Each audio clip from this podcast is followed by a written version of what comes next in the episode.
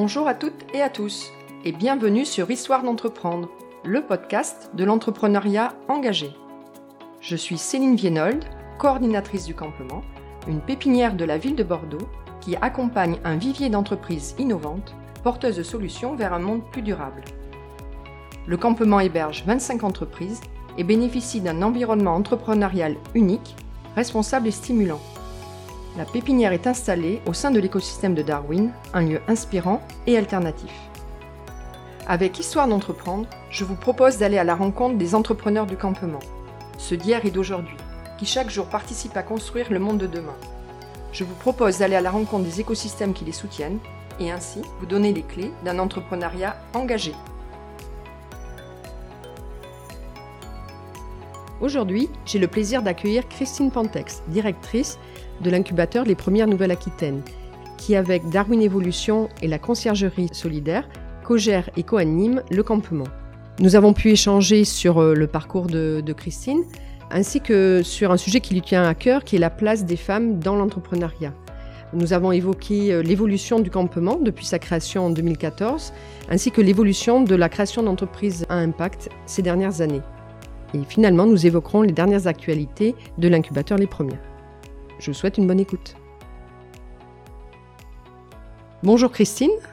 Bonjour Céline. Et bienvenue au podcast Histoire d'entreprendre. Donc j'ai le plaisir de t'accueillir aujourd'hui. Euh, bon, on se côtoie tous les jours, mais c'est vraiment un plaisir de passer ce temps d'échange. Et peut-être euh, pour nos auditeurs, tu pourrais te présenter, dire un peu qui tu es et ton parcours. Oui, alors je, suis Christine Pantex, euh, la directrice de l'association Les Premières Nouvelles Aquitaines. Euh, les premières dont je parlerai un petit peu euh, après. Je peux commencer par dire que j'en suis la directrice depuis presque dix ans. Ah mais je crois que je fête mes dix ans. Oui, c'est ça. Oui, il faut préparer ça. C'est l'année prochaine. C'est quand? Oui, l'année prochaine. En effet, je pense qu'on fêtera ça à notre lors de notre assemblée générale. Et je suis arrivée aux premières après un parcours de quelques années. En fait, euh, j'ai un parcours assez classique. Euh, j'ai fait, euh, je me suis lancée dans l'économie et j'ai fait pas mal d'économie du, du, développement et je suis arrivée à, Bordeaux pour faire un, DEA de, de, développement international puis de développement régional et j'ai commencé à, à, travailler à Villeneuve-d'Ornon comme comme chargée de développement social et urbain pendant quelques années. Ensuite, euh, je suis partie au Québec pendant quelques années aussi, où j'ai travaillé dans la planification et de l'évaluation participative. Et puis, quand je suis revenue, j'ai continué dans le développement régional, mais en aidant plus spécifiquement des créateurs d'entreprises et des créateurs d'entreprises des quartiers. Euh, c'était très en lien avec mon expérience euh, à, à Villeneuve-d'Ornon. Donc, j'ai travaillé quelques années à l'ADI, l'Association pour le droit à l'initiative économique où j'ai fait un constat, c'est que il y avait autant de femmes que d'hommes qui voulaient entreprendre sur les parcours que je pilotais. C'était un parcours spécifique pour des jeunes créateurs des quartiers. Et les hommes passaient à l'action avec parfois des projets qu'on trouvait un peu euh, pas toujours très solides, on va mhm. dire, alors que les, les jeunes femmes qu'on accompagnait, qui avaient souvent des projets très réfléchis, euh, assez prudent, ne passait pas à l'action. Donc ça m'avait un peu euh, interpellée à ce moment-là, surtout en arrivant de, de Montréal où pour le coup, le féminisme est quand même mhm. euh, assez ancré depuis très longtemps. Donc les, les, femmes sont quand même assez euh, pushy, elles osent plein de choses. Il y a une égalité d'accès qui est beaucoup plus visible que mhm. qu'ici.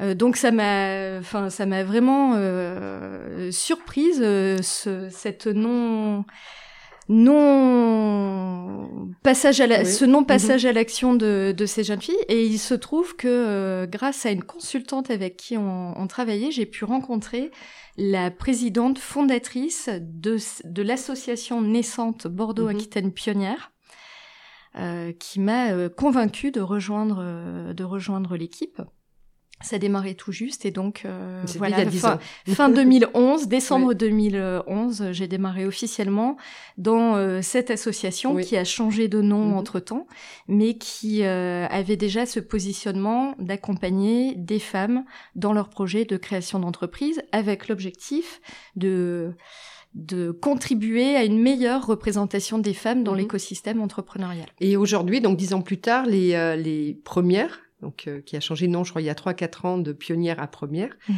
est un réseau national euh, d'incubateurs. donc on va trouver logiquement sur tout le territoire.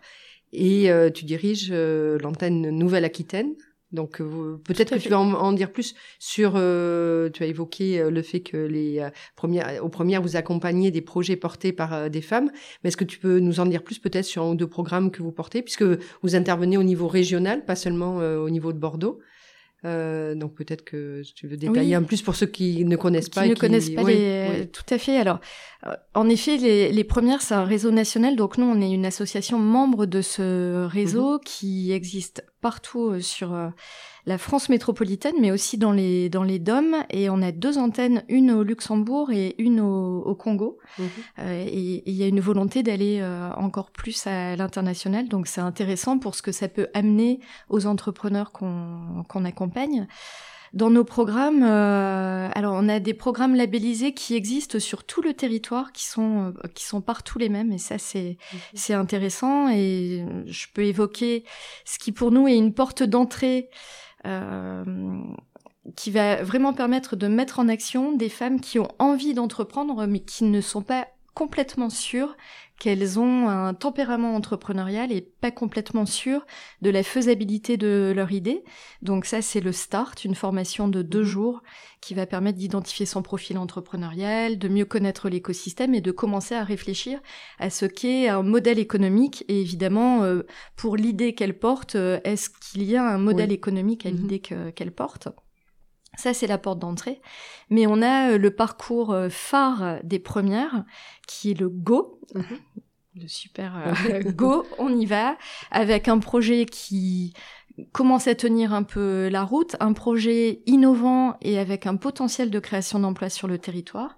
Ça, c'est vraiment nos critères euh, euh, mhm. on va dire, euh, et avec un parcours de plusieurs mois qui va allier du de, des rendez-vous en, en, individuel avec des consultantes membres de l'équipe, des ateliers en collectif, à la fois pour les contenus qui peuvent être des contenus assez classiques dans, le cadre d'un parcours d'accompagnement à la mhm. création, comme bah, le business model, mhm. justement, la stratégie commerciale, la communication mais aussi avec des ateliers qui vont plus toucher l'entrepreneur euh, en tant que ben, en tant que porteuse d'un d'un projet et en tant que personne qui porte un projet qui est quand même euh, qui peut changer sa vie et qui va en tout cas changer son organisation mhm. et qui, on l'espère, va lui permettre d'être complètement alignée avec ce qu'elle est, ce qu'elle euh, ce qu'elle envisage euh, mhm. de faire, etc. Donc on a pas mal d'ateliers autour de la motivation, du mhm. leadership, bah, de soi en tant qu'entrepreneur finalement. pour définir quel entrepreneur chaque personne est finalement. je suis. oui et qu'est-ce que je mobilise de mhm. mes qualités, de mes mhm. compétences, etc., pour euh, mettre en œuvre euh, un projet qui économiquement sera viable et qui mhm. permettra de créer de, de l'emploi. Et euh, quel constat tu fais donc dix ans après ton implication au sein de, des premières Nouvelle-Aquitaine Comment en fait l'entrepreneuriat féminin a évolué en disant qu'est-ce qui a changé finalement tu as évoqué le constat de départ qui a fait que tu t'es euh, investi euh, sur ce sujet. Mais qu'est-ce qui a, qu'est-ce qui a différent dix ans plus tard en fait? Quel chemin a été parcouru? Alors les stats ont beaucoup changé. Il y a dix ans, on, on, on disait qu'il y avait 30% de femmes parmi les créateurs d'entreprises. Euh, Aujourd'hui, on est à 39% de, de, femmes, donc on peut se dire, ouais, 9 points, euh, c'est génial, ça, mm-hmm. ça avance. Il y a de plus en plus de structures qui accompagnent euh, spécifiquement des femmes ou qui valorisent plus aussi les mm-hmm. femmes euh, entrepreneurs qu'ils ou elles accompagnent.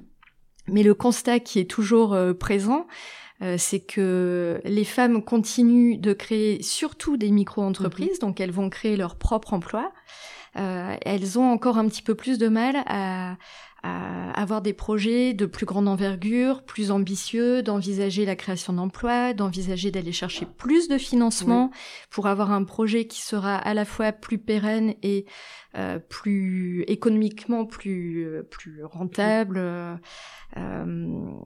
on continue d'avoir des statistiques très euh, enfin faible, il faut peut-être pas exagérer, mais pour euh, des projets dans, dans la tech ou dans mhm. l'industrie, où là on, on est dans la tech à moins de 15% de, de femmes euh, parmi les, les entreprises de la tech. Quand on parle de, de la santé mhm. ou de la deep tech, là on tombe à 3 ou 4% de, de femmes parmi les, les chefs d'entreprise. donc là il y a encore énormément, énormément de travail, même si on parle de plus en plus d'entrepreneuriat par les femmes, etc. Le cheminement est encore euh, encore long.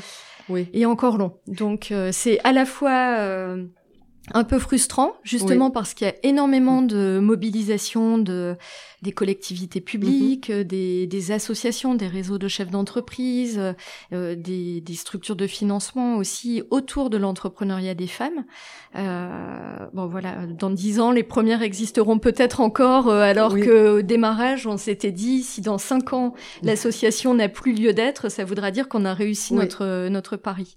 Et qu'est-ce que, malgré ce chemin parcouru quand même qu'il faut reconnaître en dix ans, qu'est-ce qui, quels sont les freins en fait, les les, euh, les raisons pour lesquelles euh, euh, les femmes entreprennent peut-être peu dans certains secteurs, encore moins que tu vois sur la moyenne un peu générale. Et, et quels sont peut-être aussi les freins quelles semaines tu évoquais les ambitions. Elles ont peut-être moins d'ambition euh, que les que les hommes c'est dû à enfin on sait à quoi c'est dû encore aujourd'hui en fait euh. on ben, on identifie que c'est dû beaucoup à l'éducation oui. Mhm. et aux représentations euh, ce qu'on attend des des jeunes filles et des et des femmes euh, versus ce qu'on attend de, de des garçons en fait et des jeunes hommes et mhm. donc dans les messages des parents même tout petits on va dire aux petites filles ah fais attention mon dieu tu t'es fait mal euh, mhm. viens que je te console, alors que un garçon lui dira bon euh, c'est pas grave, allez retourne retourne jouer. Enfin, ça commence euh, mhm. vraiment tout petit dès, dès la cour dès la cour d'école en fait. Mhm. ces représentations, même si on a l'impression que ça change, elles perdurent quand même. Et la société nous renvoie tous les jours les attendus de, des femmes. Euh, et quand certaines femmes sortent un petit peu de des rails, euh, mhm. il y a toujours euh, des parents, des qui qui vont essayer de les ramener dans le rôle qu'on qu'on attend d'elles. Donc c'est certain qu'en ayant ça en tête, en étant formatée depuis toute mhm. petite, euh, ça demande plus d'énergie, euh, de voilà, de d'en sortir, euh, mhm. d'oser faire certaines choses, et surtout d'affirmer sa personnalité mhm. et de voilà de, de, ne pas hésiter à rembarrer quelqu'un qui va rester sur des représentations hyper hyper classiques. Oui, peut-être que l'image de la femme qui réussit n'est pas aussi positive finalement que l'image de l'homme qui réussit. C'est peut-être une autre façon d'exprimer ce que tu dis on valorise peut-être plus un homme qui a réussi qu'une femme qui. Euh, c'est-à-dire qu'une femme, il y a toujours euh, la, question de mais est-ce que et vous avez des vous avez des enfants et vous avez un conjoint et là encore on est dans un schéma hyper classique de et du couple et de la représentation familiale parce que il y a plein de femmes qui ne veulent pas d'enfants euh, et et c'est vrai qu'il faut toujours bah, s'expliquer, etc., etc. Ça peut être un peu, euh, un faut créer des nouveaux schémas. Oui, il faut peut-être créer de nouvelles représentations. La femme qui entreprend se voit un peu obligée de créer des nouvelles représentations qui n'existent pas. Et donc c'est peut-être plus ça, compliqué. Ça prend du temps. Oui, ça, prend du temps. Ben voilà, ça prend du temps. C'est plus compliqué. Il y a beaucoup de pédagogie, de sensibilisation à faire, et on sait que ça, ça prend beaucoup de temps, et on a besoin de, de femmes rôle modèles qui vont pouvoir euh, expliquer leur parcours, euh, justement montrer comment elles ont réussi à passer outre ces représentations, mais c'est pareil, c'est assez récent. Mhm. finalement de faire témoigner des femmes avec des parcours hyper euh, hyper différenciés etc mhm. pour illustrer que chacun euh, peut à sa chacune peut à sa façon entreprendre sortir euh, sortir de de ce qu'on attend d'elle etc avoir des projets hyper ambitieux que l'ambition c'est pas obligatoirement une ambition économique Mhm. de gagner beaucoup d'argent, de créer énormément d'emplois, de faire euh, des levées de fonds à X millions, mais que ça peut être mhm. aussi l'ambition de changer des façons de faire, manager différemment, enfin que euh, l'ambition n'est pas que euh, gagner plus d'argent en fait. Mais ça c'est pareil, ça demande de d'infuser ces, ces nouvelles façons de penser, etc. Et il faut qu'il y ait plus de femmes qui expliquent ça aussi et qui montrent une façon de réussir différemment. Très bien. Euh, donc on est là aujourd'hui au podcast euh, du campement. Ce n'est pas un hasard. Euh, il y a un lien très fort finalement entre l'incubateur Les Premières Nouvelles-Aquitaine et la pépinière d'entreprise Le Campement. Est-ce que tu peux nous expliquer quel est ce lien? Oui, on est arrivé en fin 2000, début 2000, euh, non fin 2012, excusez-moi, à, à, Darwin, donc dans mmh. dans l'écosystème Darwin, avec cette euh, volonté de pouvoir euh, bénéficier à un écosystème qui prenait et qui prône toujours la transition écologique, la coopération économique, etc. Donc on a été les toutes premières à, à arriver comme comme littéralement, au sens littéral du terme. Hein. Littéralement, donc on en est très fiers. Euh, et puis, bah, évidemment, on connaît, on connaît bien les, les fondateurs euh, de, mhm. de Darwin. Euh, et quand la mairie de, de Bordeaux a acheté euh, des, des, mètres carrés euh, à Darwin pour pouvoir y instaurer la pépinière euh, le campement et qu'elle a fait son premier appel d'offres, euh, ben Philippe Barr et Jean-Benoît Perello nous ont sollicité pour répondre à l'appel mhm. d'offres euh, avec eux et avec la conciergerie solidaire euh, pour ben justement proposer une offre d'accompagnement et d'animation de la pépinière Le Campement avec ben pour notre partie ce qui est finalement notre cœur de métier, accompagner des, des entrepreneurs. Et nous on a trouvé ça euh, ben, génial de pouvoir euh, mhm. évidemment répondre à cet appel, euh, à cet appel d'offres parce que on était encore toute toute jeune. Hein, la pépinière mhm. a démarré en 2014, donc nous on avait un ou deux ans d'existence. Souvent, les structures qui accompagnent des femmes sont quand même il y a toujours ce regard euh, un peu ah c'est une structure qui accompagne des femmes, euh, c'est une association qui fait dans le social. En gros, mhm. nous on n'est pas du tout sur ce positionnement-là. Hein. Euh, création d'emplois et innovation, c'est quand même nos c'est euh, ce qu'on porte pour les projets féminins. Donc ça coïncidait euh, pas mal avec ben, le, les critères aussi du campement mhm. de création d'emplois et d'innovation dans le développement durable, l'innovation d'usage. On était assez alignés. On savait faire. On avait une équipe d'accompagnement mhm. qui et un réseau d'experts qui pouvaient intervenir pour pour la pépinière. Et puis on avait cette volonté aussi de pouvoir peut-être un jour euh, amener plus de mixité sur une pépinière, parce qu'on sait que les stats sur des structures comme des pépinières ou des accélérateurs, il y a aussi très peu de femmes euh, chefs d'entreprise. Euh, il n'y a pas beaucoup de mixité, donc on se disait, ben, on contribuera mhm. peut-être à ce qu'il y ait un jour de la mixité dans une pépinière, et, et c'est pas faux. Et c'est pas, faux. c'est pas faux, puisqu'il y a beaucoup de liens finalement entre euh, l'incubateur Les Premières Nouvelles-Aquitaine et la pépinière, et il y a des ponts qui se fait parce que géographiquement en fait les deux structures euh, se touchent. Se touchent. Pour nos auditeurs, ça va être compliqué à visualiser en fait, mais euh, en fait les deux structures se touchent et c'est finalement assez naturellement qu'il y a des, des échanges qui sont propices à ben, au fait que les créatrices ou les dirigeants d'entreprise de l'incubateur se projettent et finalement au campement et finalement peut-être un jour candidate et, euh, et c'est peut-être plus accessible, ça la rend plus accessible un prolongement d'un accompagnement qu'il commence euh, aux premières. Oui, puis côtoyer les, les, entrepreneurs de la pépinière et même côtoyer le, les équipes, mm. enfin l'équipe du campement, etc. C'est c'est sûr que ça enlève cette barrière qu'il pourrait y avoir euh, euh, et ça rend les choses plus bah, plus facile et on, elle s'identifie plus facilement aux entrepreneurs qui sont sur place. Donc le pas aller dans la pépinière pour prendre des enfin prendre des, des mhm. informations, mhm. etc.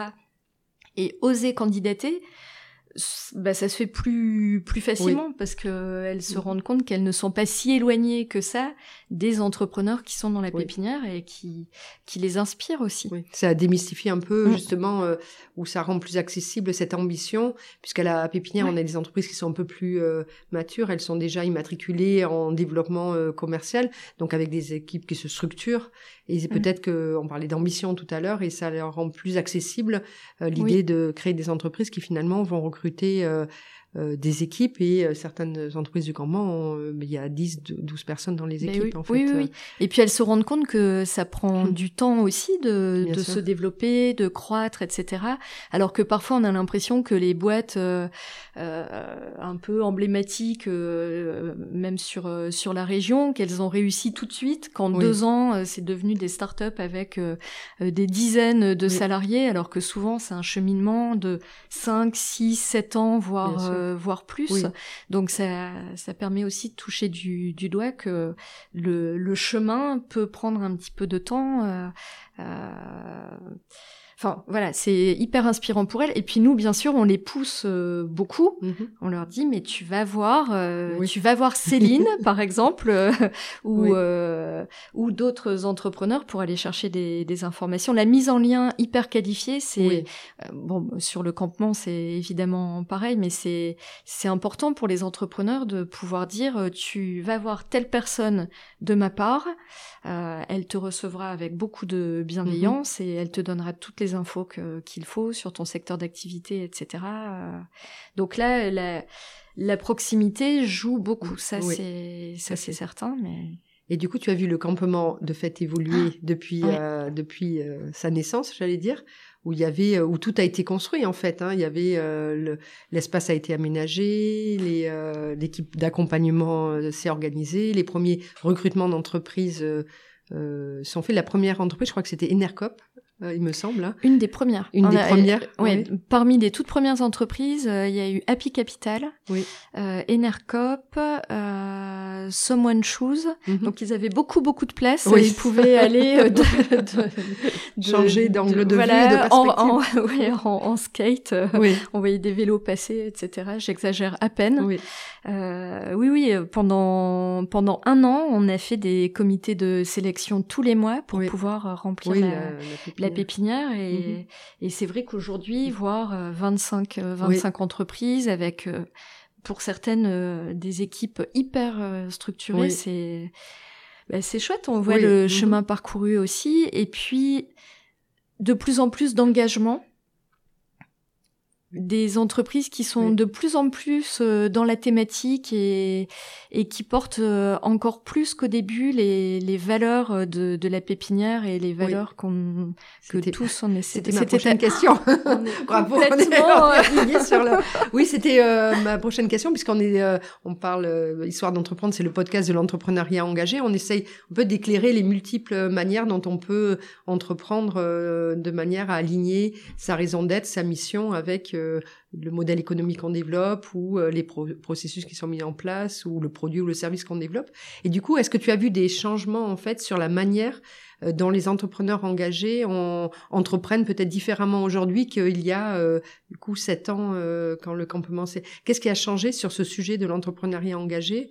Est-ce que c'est le nombre de projets peut-être qui sont portés ou qu'est-ce que quel est ton le regard nombre sur- alors le nombre de projets on en, on parle de plus en plus euh, évidemment en sept ans le développement durable euh, qui peut être euh, laisser les gens un peu interrogateurs euh, il y a oui. 7 euh, 7 10 ans aujourd'hui tout le monde euh, tout le monde sait ce que c'est l'entrepreneuriat social on en entend beaucoup plus, Oui. par- plus parler le SS c'est sorti de cette image d'entrepreneuriat uniquement euh, sur de l'action sociale mais Mhm. euh, on parle bien de rentabilité désormais dans l'ESS. Enfin, Oui. euh, tout, tout, tout a changé finalement. il y a, euh, l'image, euh, l'image a changé. Le type euh, d'entrepreneur aussi, on a beaucoup de gens qui se reconvertissent, euh, qui cherchent plus de sens euh, et qui se disent qu'en entreprenant, ils vont trouver du sens à la, euh, plus de sens à ce qui, à ce qu'ils font. Et puis dans l'innovation, c'est pareil. Il y a beaucoup de choses qui sont euh, qui, qui sont sorties et qui font que aujourd'hui, euh, dans l'innovation sociale euh, ou même euh, dans la transition écologique, il y a Mhm. plein de champs différents Mhm. qui sont mieux connus.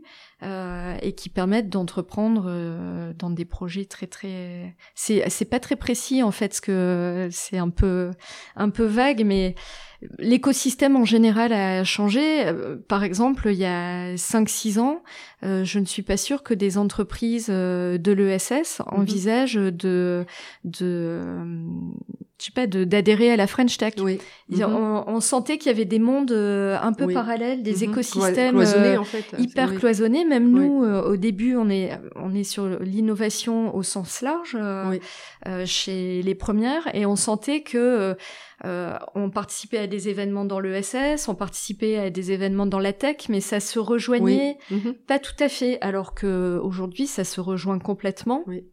Et l'enjeu écologique et l'enjeu, euh, les enjeux sociétaux, euh, finalement rassemblent beaucoup plus peut-être mhm. que qu'avant, ou en tout cas les entrepreneurs. Mais c'est peut-être, en fait, euh, c'est peut-être complètement, c'est peut-être le fait d'être à Darwin qui fait qu'on a une vision qui, est, qui, qui, est très biaisée, bah, sagement. Mais mais mais tu peux néanmoins faire le constat de la peut-être la diversité des projets euh, qui candidatent euh, au campement en fait euh, que l'on voit en comité ou tu vois de la manière dont des entrepreneurs éloignés de ce type d'entrepreneuriat finalement choisissent dans leur ADN. Et en fait, mm. c'est, je remarque au fil des entretiens qu'on a du podcast, en fait, on a les entreprises qu'on accompagne sont ont tellement dans leur ADN euh, l'idée euh, ou la, la manière d'entreprendre d'une façon très engagée que en, fait on en perd un peu de vue euh, que c'est quand même très spécifique et très particulier euh, d'adresser une problématique environnementale, euh, sociale euh, ou sociétale et de développer en même temps un modèle économique mm. rentable en fait. Hein. et du coup, il y a, y, a, quand même, oui, une plus large diversité peut-être de projets, c'est ce que tu dis. Il y a des secteurs d'activité dans lesquels il y avait peu d'entrepreneuriat engagé, dans lesquels maintenant on voit des idées qui mm. émergent. Euh, des décloisonnements, décloisonnements qui se font euh, et donc des, euh, des sociétés qui portent les valeurs de l'ESS et en même temps qui vont chercher une forme de, de rentabilité pour assurer leur pérennité. Tu as, tu, as, très bien reformulé tout ce que j'ai essayé, mais euh, euh, est-ce que tu as observé peut-être euh, autre chose dans cette ou, qu'est-ce que quelle est ta vision en fait aujourd'hui de l'entrepreneuriat engagé? Qu'est-ce que finalement, si tu avais peut-être un conseil à donner à des entrepreneurs justement qui voulaient se lancer, alors soit par le biais de l'incubateur les premières, ou soit qui sont déjà avancés dans leur projet, qui voudraient rejoindre le campement, est-ce que tu aurais des conseils à leur donner en termes de de comment on entreprend quand on veut mettre du sens entre guillemets c'est pas très élégant mais euh, associer sens quête de sens et euh, euh, et modèle économique pérenne en fait quel conseil Alors déjà le fait de se rapprocher d'une structure d'accompagnement, ça c'est clair que c'est le premier conseil. et choisir une structure qui est déjà dans un dans un écosystème d'entrepreneurs engagés et bah, être entouré de, de, de personnes elles-mêmes engagées ou qui portent des entreprises, mhm. Euh, c'est sûr que ça va permettre d'affiner, mhm. euh, d'aller plus loin dans euh, ce qu'on ce qu'on vit, ce qu'on veut faire, euh, etc. Par exemple, il y a des gens qui estiment qu'ils sont engagés parce qu'ils trient leurs déchets ou euh, où ils font pipi sous la douche. Oui. euh, en fait, en côtoyant évidemment des gens qui vont très très loin dans la réflexion et mhm. qui ont quelques années derrière euh, derrière eux sur cette réflexion, euh, ça va les amener à aller plus loin. Nous, c'est sûr que quand on est arrivé à Darwin euh, il y a presque dix ans maintenant, euh, bah, je pense que chacune on mangeait un petit peu bio, euh, on triait nos déchets, mhm. etc. Mais le fait d'infuser euh, ici à Darwin d'être euh, bah, de côtoyer des gens qui sont dans cette réflexion d'être euh, rappelé à l'ordre euh, parfois quand par exemple Jean-Marc Gansil était là mhm. au tout, tout début. C'est vrai que je l'ai pas cité tout à l'heure mais il a aussi beaucoup fait sur l'engagement écologique des des personnes qui sont qui sont à Darwin. Bah, petit à petit on est formaté notre façon de penser change aussi. Donc le conseil que je donnerais c'est de d'aller à la rencontre rencontre de personnes qui peuvent euh, parler de leur parcours, de leur engagement, jusqu'où elles vont, comment elles voient la société, comment elles voient les enjeux écologiques, euh, sociétaux, etc. Enfin, euh, et c'est en échangeant avec ces personnes qui sont inspirantes, qui à, qui on a peut-être fermé des portes à un mhm. moment, qu'on peut pousser plus loin sa propre sa propre réflexion. Et puis quand on est dans une structure ou dans des réseaux qui permettent aussi d'échanger euh, euh, en collectif euh, là-dessus, d'avoir des outils. Oui. Mhm. Par exemple, je pense que dans les podcasts précédents, euh, euh tu as abordé euh, la labellisation Bicorp euh, mhm. ou, de, ou voilà d'autres d'autres outils qui amènent à avoir un mode de questionnement sur ce qu'on veut faire, etc. Comment on va porter le projet, mhm. quelles externalités positives on va pouvoir amener. Bah, évidemment, tout ça, ça euh, c'est hyper positif euh, pour euh, pour le projet. Donc mon conseil, c'est immergez-vous dans un écosystème cohérent. Allez à la rencontre des gens, posez-leur des questions, mm. soyez curieux, formez-vous. quand on est entrepreneur, on se forme tout le temps. Donc allez sur des sujets qui vous paraissent qui vous paraissent peut-être compliqués au début, mais euh, au fur et à mesure, vous allez être euh, hyper à l'aise. Demandez des retours d'expérience et participer à toute occasion qui vous permet de d'en savoir plus et de voir comment vous pouvez entreprendre euh, en ayant du sens et en voilà en ayant une entreprise qui sera vertueuse euh, pour les salariés, pour soi, oui. déjà, pour les salariés, euh, que pour le territoire dans lequel euh, vous êtes et, et même plus largement. Oui, tout à fait. C'est ce qu'on essaye de faire au campement, en fait, c'est de créer cet écosystème dans lequel euh, les campeurs, euh, les entrepreneurs qu'on accompagne vont pouvoir puiser et trouver un peu leur leur manière à eux, que ce soit en se certifiant Bicorp ou en se revendiquant de l'ESS, en changeant leur statut et en alignant ou en appliquant au sein de leur entreprise les principes de l'ESS. L'idée, c'est de permettre à chacun de réfléchir à sa manière euh, mm. d'intégrer dans son modèle, euh, dans la manière dont il gère euh, ses parties prenantes, ses salariés, la problématique qu'il adresse, mais sa manière à, lui ou elle de vraiment traduire tout ça en un modèle ou en, ce qui a du sens dans son entreprise. Et c'est vraiment une idée qui est chère pour nous, en fait, c'est mm. d'ouvrir ce champ des possibles qui permet à chacun d'avancer à sa façon et, et de concrétiser son, son projet en fait, je trouve très intéressant ton regard sur le campement. Bon, j'ai repris mes fonctions il y a un an, donc c'est intéressant de t'entendre parler aussi de l'évolution euh, du campement et la manière dont, euh, euh, enfin, ou les projets qui sont portés au campement. Mais pour en revenir peut-être aux premières, tu finalement, vous avez accompagné à peu près combien de projets et combien de d'entreprises de en dix ans? En dix ans, on a accompagné presque 300 entrepreneurs. Alors là, je parle de je parle de Bordeaux où on a démarré, mais depuis quelques quelques années, on, on, commence aussi à avoir des, des actions en, mhm. en, région. Et en, en l'occurrence, cette année, on est très fiers parce qu'on a enfin trois programmes d'accompagnement sur les trois villes où on était déjà présente mhm. depuis quelques quelques temps. Donc un programme avec le Grand Angoulême qui s'appelle Elle Crée, un programme euh, euh, dans le Périgord en Dordogne, Entreprendre et innover en Périgord, mhm. et à Limoges depuis peu elle décolle. Euh, donc en, en, comptant aussi ces femmes qui nous ont rejoints dans des parcours cette année, presque 300 accompagnements. Euh, grosso modo, les deux tiers euh, des femmes qui rentrent en parcours d'accompagnement chez nous vont créer leur, mhm. leur structure et euh, une majorité d'entre elles vont continuer un accompagnement post-création, soit chez nous quand elles ont euh, toujours ces critères d'innovation et de, de création d'emploi, soit dans d'autres structures mhm. d'accompagnement, type euh, pépinière, parfois accélérateur, etc. Et, euh, et, pour nous, c'est important le maillage territorial avec les autres structures parce qu'on est persuadé qu'à chaque entrepreneur, correspond euh, une structure qui va vraiment répondre à ses besoins d'accompagnement. Et il faut aussi que ça matche, euh, que ça matche en fait euh, en termes de personnalité, etc., de, de rencontres. Euh, voilà, donc c'est ça paraît pas énorme, euh, mais c'est voilà, on connaît nos entrepreneurs, on a à cœur de continuer à les connaître, donc on n'aura mhm. jamais des volumes d'accompagnement énormes, mhm. mais ça fait quand même depuis euh, ben depuis ouais voilà 300 et tous les ans, grosso modo, on accompagne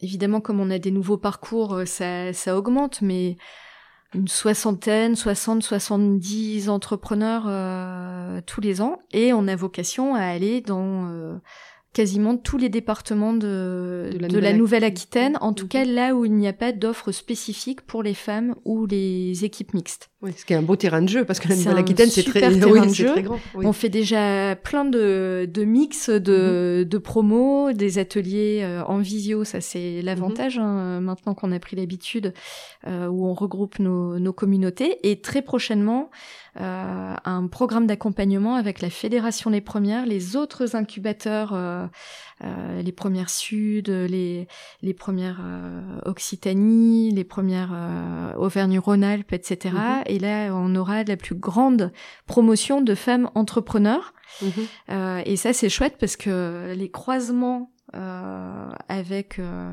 bah, ces autres territoires vont être hyper hyper riches. Oui.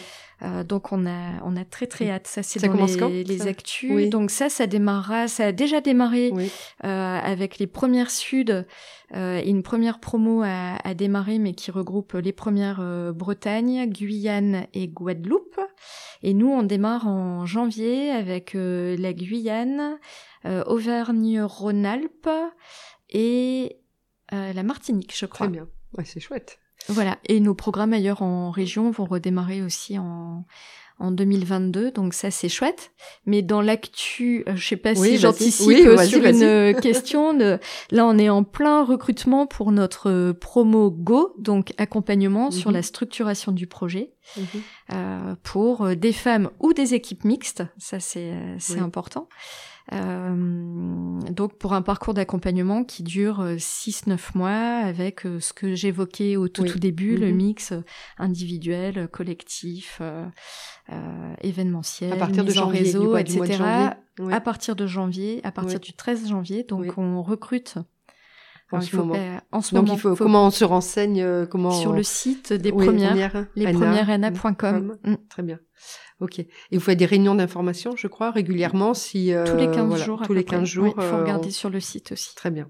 Ok, on peut s'inscrire, euh, avoir des informations sur le parcours, sur, euh, peut-être sentir aussi, euh, comprendre, comme tu disais, chaque structure d'accompagnement a sa façon de, de, faire, ça a un peu son identité en fait, et c'est important de se retrouver dans cette identité. Oui, oui, oui, et dans les réunions d'information, personne ne sort sans avoir, alors, sans avoir au moins les coordonnées d'une autre structure qui peut accompagner si mm-hmm. nous on ne peut pas le faire. Très bien. Et aussi, vous euh, vous accompagnez des lauréats des programmes French Tech euh, oui, c'est vrai. Tremplin. tout à fait. Oui, oui, on fait partie comme euh, comme le campement des, des structures qui ont été euh, labellisées en 2021. Donc, on a aujourd'hui trois entrepreneurs mhm. accompagnés par par l'incubateur dans le cadre de French Tech Tremplin Incubation euh, Armandine euh, Nkondoc pour euh, Archimède, Aïssatou euh, Diantete pour Expélise et Anna Curanti pour Barguegno. Mhm. Euh, avec et Gladys euh, qui a déjà fait le, le podcast qui est, qui sur euh, qui est au campement et puis là on termine French Tech tremplin prépa avec avec la ruche. On était co coopérateur donc une promo de presque 18 lauréats. Mhm. donc c'est important d'être aussi dans cet écosystème French Tech tremplin qui est foisonnant euh, qui, je trouve, en Nouvelle-Aquitaine et avec euh, euh, la capitale French Tech mhm. Bordeaux, a vraiment cette volonté d'intégrer aussi des, des entrepreneurs qui sont sur des, des champs bah, de l'innovation sociale, mhm. etc. Je sais pas si c'est une particularité en Nouvelle-Aquitaine, mais en tout cas, c'est, bah, je trouve ça très chouette et je mhm. pense que toi aussi. Oui, tout à fait. euh, et donc, bah, pour nous, c'est, c'est le fait de pouvoir euh, contribuer en étant une des structures labellisées, c'est, c'est vraiment euh, un, un, plus et puis ça met euh, ces lauréats au cœur de notre écosystème à Darwin et au cœur pour nous aussi de d'un écosystème qui s'étend sur la région donc euh, on espère pouvoir continuer en 2022. Très bien, très bien. Mais merci Christine hein, pour euh, ben, cet échange. Tu as peut-être un dernier mot euh, à rajouter Non, merci pour merci. Et puis, euh, ben, j'espère que beaucoup de femmes vont avoir envie d'entreprendre et que tous les hommes qui vont écouter le podcast vont inciter leurs euh, femmes, petites sœurs, mères, euh, cousines, etc. à oser passer la porte d'une structure d'accompagnement s'ils savent qu'elles ont envie d'entreprendre. Très bien. Mais merci beaucoup. À bientôt.